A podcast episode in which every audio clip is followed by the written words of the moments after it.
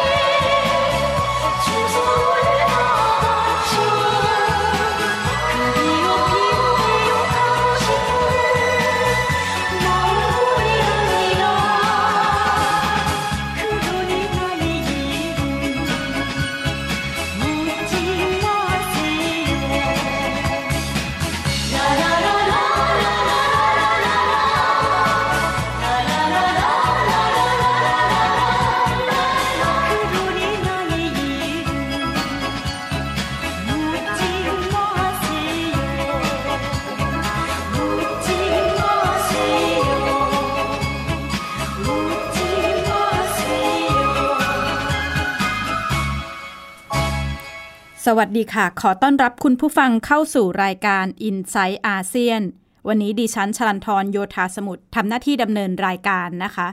12 กรกฎาคมที่ผ่านมาเป็นวันครบรอบวันเกิดปีที่ 63 ของหญิงไทยชาวสันกำแพงจังหวัดเชียงใหม่ ชื่ออโนชาปันจ้อย หลายคนคงคุ้นเคยกับชื่อนี้อย่างดีนะคะ เป็นหญิงไทยที่ได้เชื่อว่าถูกลักพาตัวไปยังเกาหลีเหนือ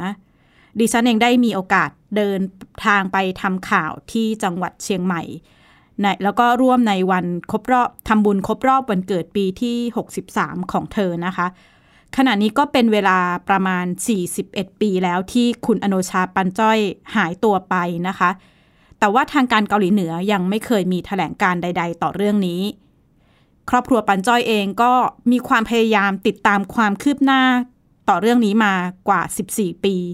คุณบรรจงปันจ้อยหลานชายของคุณอโนชา ได้เล่าให้ฟังว่าคำสัญญาที่ได้ยินจากทุกรัฐบาลคือจะติดตามเรื่องนี้ให้ดีที่สุด ปลายเดือนกรกฎาคมนี้ก็จะมีการประชุมระหว่างรัฐมนตรีว่าการกระทรวงการต่างประเทศไทยและเกาหลีเหนือ ซึ่งเป็นส่วนหนึ่งในการประชุมความมั่นคงอาเซียนหรือ ARF นะคะครอบครัวก็ยังตั้งความหวังว่าจะมีการนำเรื่องนี้ขึ้นขึ้นไปพูดคุยในการประชุม ติดตามจากรายงานค่ะ กว่า 40 ปีที่อโนชาปันจ้อยหายตัวไป ครอบครัวยังเก็บของใช้ส่วนตัวของเธอไว้ อุไรวุฒิเอ้ย หลานสาวคนสนิทของอโนชา ยังจำได้ถึงเสื้อผ้าที่เธอชอบ 12 กรกฎาคมที่ผ่านมา ครอบครัวปันจ้อยได้มารวมตัวกันอีกครั้ง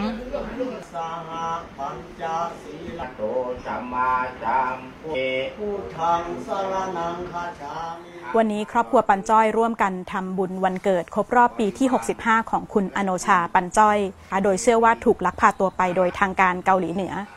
แต่ครอบครัวก็ยังมีความหวัง แล้วก็เชื่อว่าสักวันหนึ่งเธอจะได้กลับมาที่บ้านอีกครั้ง หลานสาวคนสนิทของอโนชา เล่าให้ฟังว่าน้าของเธอตัดสินใจเดินทางไปทำงานที่มาเก๊าพร้อมเพื่อน และบอกว่าจะไปไม่นาน ราวสามเดือนหลังจากนั้น จดหมายที่เคยส่งมาประจำขาดหายไปจนกระทั่งปัจจุบัน ถ้าได้หันหันข่าวอีกเนาะถ้ามีโอกาสอีกอะโอกาสหันข่าว ว่าหลานๆและญาติทุกคนเนี่ยคือเติงหาเนอร์เป็นห่วงหาตลอดเวลามากลับมาเยี่ยมบ้าน ช่วงแรกที่ขาดการติดต่อ ครอบครัวไม่รู้ว่าจะติดตามข่าวอย่างไร จนกระทั่งเห็นภาพถ่ายของชาลส์เจนกินส์อดีตทหารอเมริกันผู้แปรพักตร์ไปยังเกาหลีเหนือ หลังจากเขาตัดสินใจมอบตัวกับกองทัพสหรัฐ ครอบครัวปันจ้อยจำได้ทันทีว่าผู้หญิงในภาพคืออโนชา ครอบครัวติดตามการหายตัวไปของอโนชามาตลอด 10 กว่าปี ช่วงแรกรัฐบาลไทยโดยกระทรวงการต่างประเทศ ได้พยายามใช้ช่องทางการทูต ขอความร่วมมือเกาหลีเหนือให้ติดตามเบาะแสของอโนชา แต่ไม่ได้รับการตอบรับ ขณะนี้ผ่านมา 14 ปี ยังไม่มีความคืบหน้า ถ้าถามว่าทางหน่วยงานของรัฐบาลไทยเข้ามาเข้ามาช่วยเหลืออะไรบ้างอะผมว่าไม่เลยนะ ไม่มีความหวังเลย ไม่มีความหวังจากรัฐบาล ทุกรัฐบาล ไม่มีความหวังพอเราไปเจอคนโน้นคนนี้ ก็แค่คุยคุยให้ผ่านๆไปงั้นๆอะ4 กรกฎาคมบรรจงปันจ้อย หลานชายของอโนชา พร้อมด้วยโทโมฮารุ เอบิฮาระ ประธานกลุ่มช่วยเหลือผู้ที่ถูกลักพาตัวโดยเกาหลีเหนือเชียงใหม่ เดินทางไปยื่นหนังสือติดตามความคืบหน้าการหายตัวของอโนชา ต่อนายกรัฐมนตรีที่ศูนย์ดำรงธรรม ถ้ารัฐบาลไทยไม่ได้พูดถึงประเด็นนี้ก็จะสร้างส,สมสัญญาณผิดแน่นอนคือโครงสร้างของประเด็นนี้ความยุ่งยากอย่างหนึ่งก็คือประเทศเกาหลีเหนือก็คือประเทศเผด็จการผิดบังมากที่สุดในโลก เรา กุมอาสาหรือทางเข้ากลัว เข้าไปเกาหลีเหนือแล้วก็เจรจากับทางนั้นโดยตรง เราไม่มีทางเลยขึ้นศาลที่น้องก็ไม่ได้โฟนตำรวจที่น้องก็ไม่ได้ แม้แต่ว่าเข้าประเทศก็ไม่ได้เลย ในนี้ใครจะเจรจากับทางเกาหลีเหนือได้ ก็คือรัฐบาลไทยอย่างเดียว แล้วก็รัฐบาลไทยมีหน้าที่รับผิดชอบต่อชีวิตของคนไทยสูญหายด้วย ถ้ารัฐบาลไทยไม่ออกเสียงไม่ได้เจรจาก็จะหวงรัฐบาลไทยทิ้งชีวิตของคนเนี้ย จากบันทึกของเจนกินส์เชื่อได้ว่าอโนชาเป็นหนึ่งในชาวต่างชาติอีกหลายคนที่ถูกทางการเกาหลีเหนือลักพาตัวไป 17 ปีที่แล้ว ทางการเกาหลีเหนือออกมายอมรับกรณีการลักพาตัวชาวญี่ปุ่น 13 คน หนึ่งในนั้นคือพี่สาวของนายมัตสึโมโตะเทรุอากิ ผู้ร่วมก่อตั้งสมาคมครอบครัวชาวญี่ปุ่น ที่ถูกลักพาตัวโดยเกาหลีเหนือ そうですね、こやっぱりあのこの問題が発覚して、 นายมัซึโมโตะระบุว่าสาเหตุที่ญี่ปุ่นติดตามเรื่องนี้อย่างจริงจัง เพราะรัฐบาลมองว่าเป็นประเด็นความมั่นคงของประชาชน และคนญี่ปุ่น ตื่นตัวและเรียกร้องให้รัฐบาลแก้ปัญหานี้อย่างจริงจัง ชลันทรโยธาสมุทรไทย PBS รายงาน กรณีการหายตัวของอโนชาปันจ้อย เป็นข่าวดังที่ได้รับความสนใจในไทยเมื่อประมาณสักสิบกว่าปีที่แล้วนะคะ สถานีโทรทัศน์แรก ๆ ที่เข้าไปทำเรื่องนี้ก็คือ ITV แต่หลังๆข่าวก็เริ่มเงียบหายไป แต่ว่าเป็นที่น่าสนใจว่าสื่อญี่ปุ่นเองเนี่ยยังติดตามความคืบหน้ากรณีนี้อย่างต่อเนื่อง ในช่วงที่ผ่านมาครอบครัวได้เดินทางเข้าไปยื่นหนังสือ รวมไปถึงการทำบุญวันเกิด ก็มีสื่อญี่ปุ่นทั้งจากฟูจิทีวีทีวีอาซาฮีรวมถึงสำนักข่าวเกียวโด ติดตามทำข่าวอย่างใกล้ชิดนะคะ ดิฉันเองได้พูดคุยกับเคนทาโร่ชิมิสึจากสำนักข่าวเกียวโด เขาระบุว่าสาเหตุที่สำนักข่าวญี่ปุ่น ให้ความสนใจเรื่องนี้ เพราะว่าการติดตามกรณีการลักพาตัวโดยทางการเกาหลีเหนือเนี่ยถือเป็นภารกิจใหญ่ในสังคมญี่ปุ่น เขาระบุว่าแม้ในไทยอาจจะไม่ใช่ประเด็นที่คนไทยให้ความสนใจมากนัก แต่ถ้ามองในระดับครอบครัว ไม่ว่าจะเป็นญี่ปุ่นหรือไทยก็ย่อมมีความรู้สึกเหมือนกัน ที่ต้องการเห็นญาติกลับมาโดยเร็วที่สุด ขณะที่อีกประเด็นที่สื่อญี่ปุ่นสนใจติดตาม คือท่าทีของรัฐบาลไทยต่อการแก้ไขปัญหาเรื่องนี้ เพราะขณะนี้มีทั่วโลกเนี่ยมีเพียง 3 ประเทศคือญี่ปุ่น เกาหลีใต้แล้วก็ไทย ที่เรียกได้ว่าเป็นคู่กรณีโดยตรงต่อปัญหาการลักพาตัวโดยทางการเกาหลีเหนือนะคะไทย PBS เองได้พูดคุยกับอธิบดีกรมสารนิเทศกระทรวงการต่างประเทศ ถึงความเป็นไปได้ที่จะนำกรณีการลักพาตัวอโนชาปันจ้อย เข้าไปพูดคุยในการประชุมด้านความมั่นคงอาเซียน หรือ ARF อธิบดีกรมสารนิเทศให้ข้อมูลว่า ในการดำเนินการทางการทูตต้องดูบริบทและความเหมาะสม รวมทั้งภาพใหญ่ของความสัมพันธ์ อันนี้คือคำตอบของกระทรวงการต่างประเทศต่อประเด็นนี้นะคะ ขณะที่ภูมิภาคเอเชียตะวันออก ระอุขึ้นอีกระลอกเมื่อญี่ปุ่นและเกาหลีใต้มีข้อขัดแย้ง เรื่องการค้า บางสื่อบางสื่อเรียกว่าสงครามการค้า เมื่อญี่ปุ่นมีการจำกัดการส่งออกส่วนประกอบสินค้าไฮเทคบางชนิดไปเกาหลีใต้ แล้วก็ความขัดแย้งระหว่างสองประเทศ อาจจะเกี่ยวข้องกับบาดแผลจากสงครามโลกครั้งที่สองติดตามบทวิเคราะห์ค่ะ ที่กรุงโซลเกาหลีใต้ เริ่มได้เห็นป้ายตามร้านค้าขนาดเล็กหลายแห่ง ขึ้นข้อความคว่ำบาตรสินค้าอุปโภคบริโภคจากญี่ปุ่น เพื่อแสดงความไม่พอใจต่อมาตรการทำการค้าของญี่ปุ่น คิมซังมินประธานสมาคมการตลาดของเกาหลีใต้ ร้องขอให้เจ้าของร้านเลิกจำหน่ายสินค้าญี่ปุ่น จนกว่าจะมีคำขอโทษออกมาจากรัฐบาลญี่ปุ่นขณะที่ประธานาธิบดีมุนแจอินผู้นำเกาหลีใต้ เรียกร้องให้ญี่ปุ่น ยกเลิกการจำกัดการส่งออกสินค้าไฮเทคมายังเกาหลีใต้ ดยระบุว่ากำลังคุกคามความร่วมมือทางเศรษฐกิจระหว่างสองประเทศ และขู่ว่าจะส่งผลกระทบต่อญี่ปุ่นมากกว่า ส่วนประกอบสำคัญในวงการสินค้าไฮเทคที่ญี่ปุ่นจำกัดการส่งออกไปเกาหลีใต้ คือส่วนผสมเคมีที่ใช้ผลิตจอแบน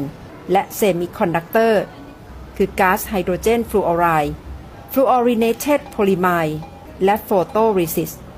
สารเคมีทั้ง 3 ชนิดสำคัญต่อการผลิตสมาร์ทโฟน และสินค้าไฮเทคอื่น ๆ วันที่ 1 กรกฎาคม ญี่ปุ่นประกาศจำกัดการส่งออกสารเคมีเหล่านี้ ด้วยเหตุผลเรื่องความมั่นคงแห่งชาติ โดยบอกเป็นนัยๆว่าเกาหลีใต้ไม่ได้ตรวจสอบการใช้สารเหล่านี้ที่ปลายทาง ซึ่งอาจจะถูกนำไปใช้ผลิตอาวุธยุโทโธปกรณ์ โดยเกาหลีใต้อาจจะไฟเขียวให้เกาหลีเหนือเข้าถึงสารเคมีเหล่านี้ รัฐบาลเกาหลีใต้ปฏิเสธทุกข้อกล่าวหา เจ้าหน้าที่ระดับสูงของสองฝ่ายพยายามเจรจาพูดคุยกัน เพื่อไกล่เกลี่ยความขัดแย้งทางการค้า แต่ยังไม่สำเร็จ ความขัดแย้งนี้อาจจะเกี่ยวข้องกับประวัติศาสตร์ระหว่างสองประเทศ โดยเฉพาะยุคสงครามโลกครั้งที่สองปลายปีที่แล้วศาลเกาหลีใต้ ตัดสินว่าบริษัทผู้ผลิตเหล็กรายใหญ่ของญี่ปุ่นนิปปอนสตีล บังคับใช้แรงงานช่วงสงคราม และสั่งให้บริษัทจ่ายค่าชดเชยให้กับแรงงานเกาหลีใต้ที่รอดชีวิต เป็นเงินประมาณ2ล้าน7แสนบาทต่อคน และได้ยึดหุ้นบางส่วนของบริษัทไว้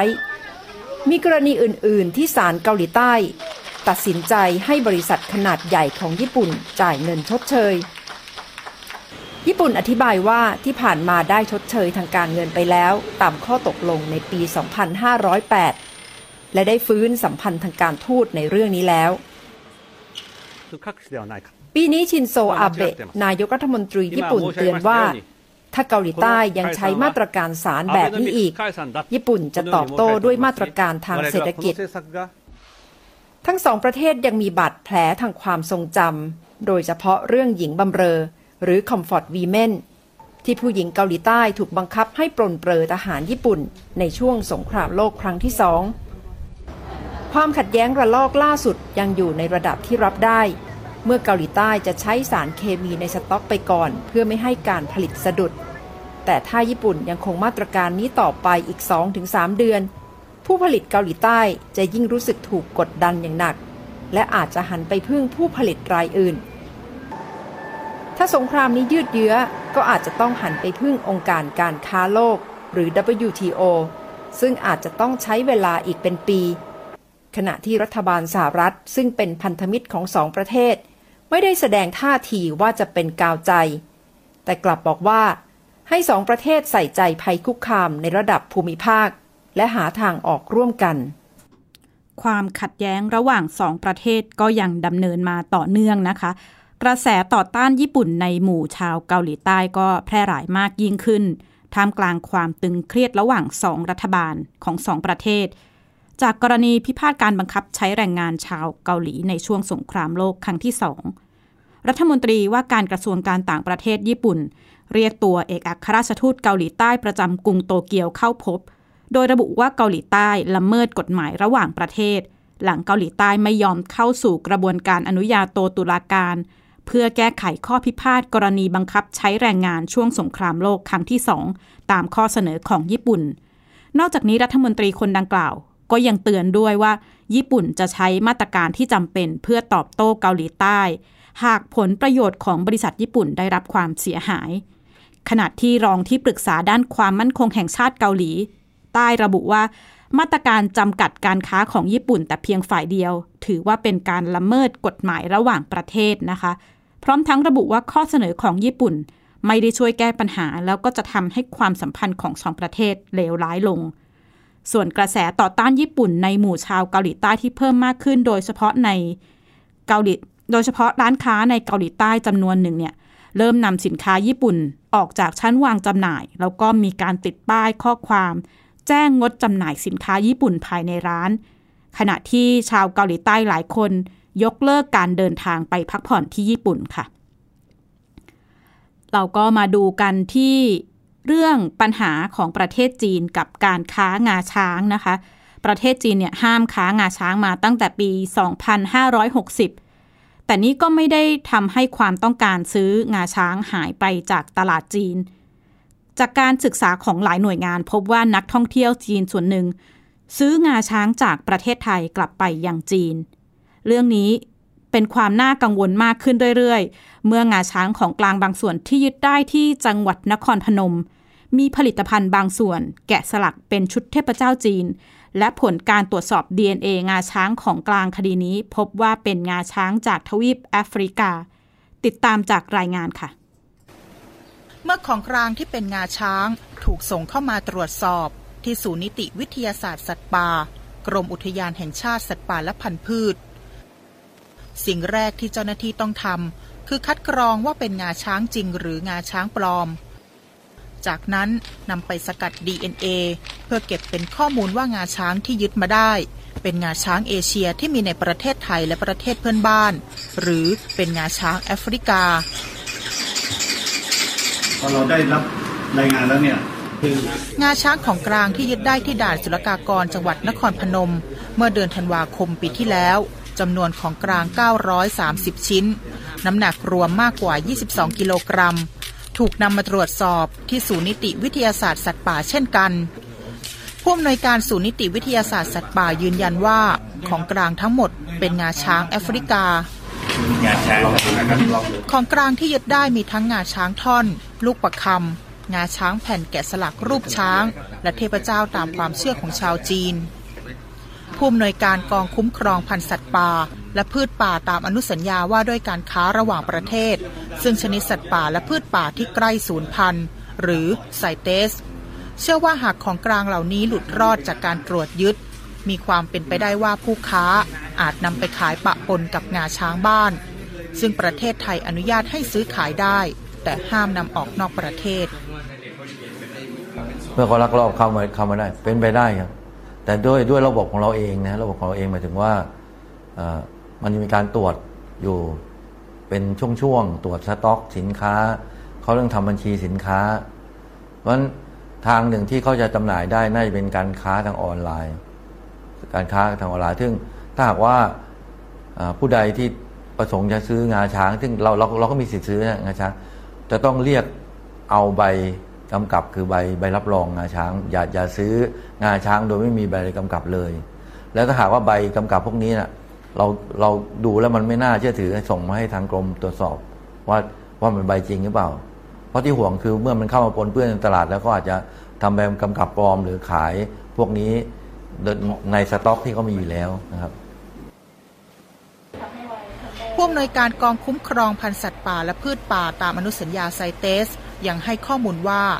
นักท่องเที่ยวชาวจีนบางส่วน นิยมซื้องาช้างจากไทยกลับประเทศ เพราะความเสี่ยงที่จะถูกตรวจจับที่สนามบินมีน้อยมาก แม้ว่าทางการไทยพยายามสกัดกั้นอย่างที่สุด จากการศึกษาของ WWF หรือองค์การกองทุนสัตว์ป่าโลกสากล และทราฟิก หรือเครือข่ายเฝ้าระวังการค้าสัตว์ป่าซึ่งเก็บข้อมูลในประเทศจีนเมื่อกันยายนปีที่แล้ว พบว่าในช่วง 6 เดือนที่ผ่านมามีผู้ซื้องาช้าง เพียงร้อยละ 12 ถือว่าลดลงจากเดิมที่เคยมีผู้ซื้อถึงร้อยละ 26 ในช่วงที่ประเทศจีนยังไม่บังคับใช้นโยบายห้ามค้างาช้าง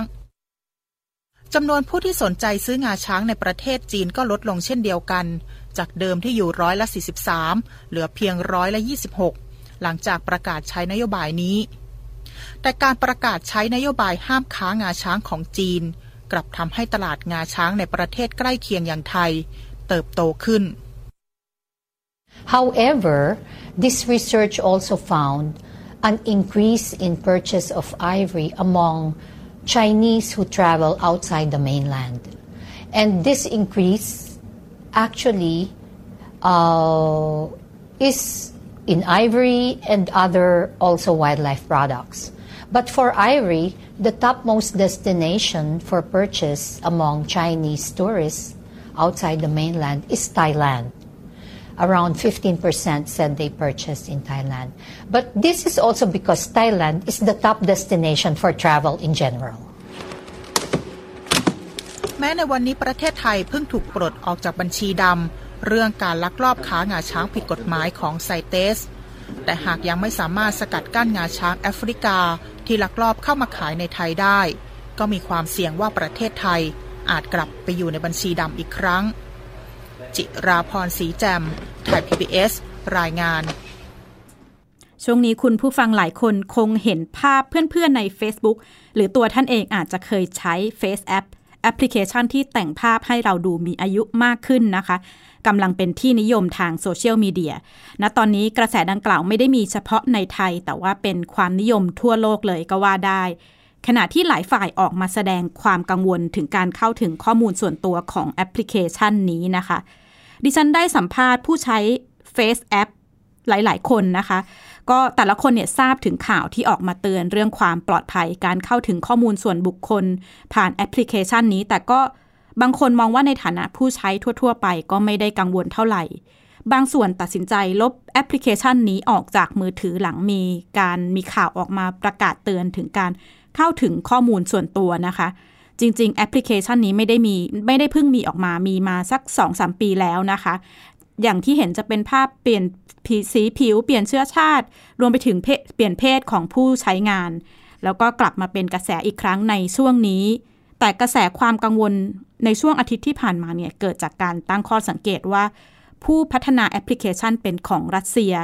แล้วก็ในเรื่องของคำอธิบายการเข้าถึงข้อมูลเนี่ยหลายคนก็ยังตั้งข้อสงสัยว่าแอปพลิเคชันนี้จะเข้าถึงรูปภาพทั้งหมดในอัลบั้มบนมือถือนะคะ ขณะที่ได้ดิฉันก็ได้พูดคุยกับอาจารย์ปริญญาหอมอเนก ผู้เชี่ยวชาญด้าน Cyber Security อาจารย์ก็มองว่าอาจจะไม่ใช่การเพ่งโทษไปที่แอปรัสเซียอย่างเดียว เพราะว่าแอปหลาย ๆ อย่างที่เราใช้กันไม่ว่าจะเป็น Instagram Twitter Facebook Line ต่าง ๆ ก็เข้าถึงข้อมูลเหล่านี้เช่นกัน อาจารย์ก็แนะนำว่าให้เตรียมตัวให้ดีการตัดสินใจให้ดีว่าจะให้แอปเหล่านี้เข้าถึงข้อมูลเราขนาดไหนค่ะ และนี่ก็คือทั้งหมดของ i n s i ซต์อาเซียนวันนี้ ดิฉันขอลาคุณผู้ฟังไปไปก่อนแล้วก็พบกันใหม่สัปดาห์หน้า สวัสดีค่ะ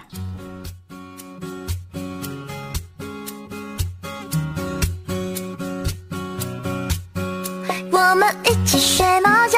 一起喵喵喵喵喵，在你面前撒个娇，哎呦喵喵喵喵喵，我的心脏蹦蹦跳， 迷恋下你的坏笑。你不说爱我，我就喵喵喵。每天都需要你的拥抱，珍惜在一起的每分每秒。你对我多重要，我想你比我更知道，你就是我的女主角。有时候我懒得像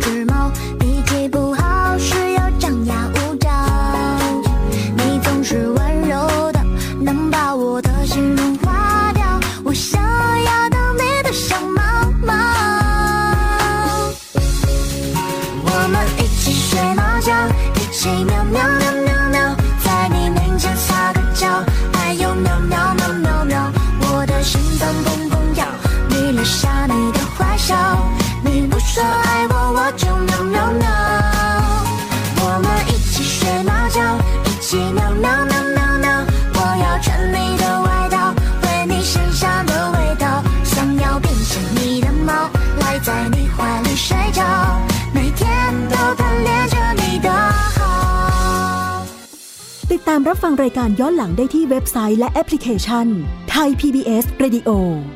ไทย PBS ดิจิทัล Radio วิทยุข่าวสารสาระ เพื่อสาธารณะและสังคม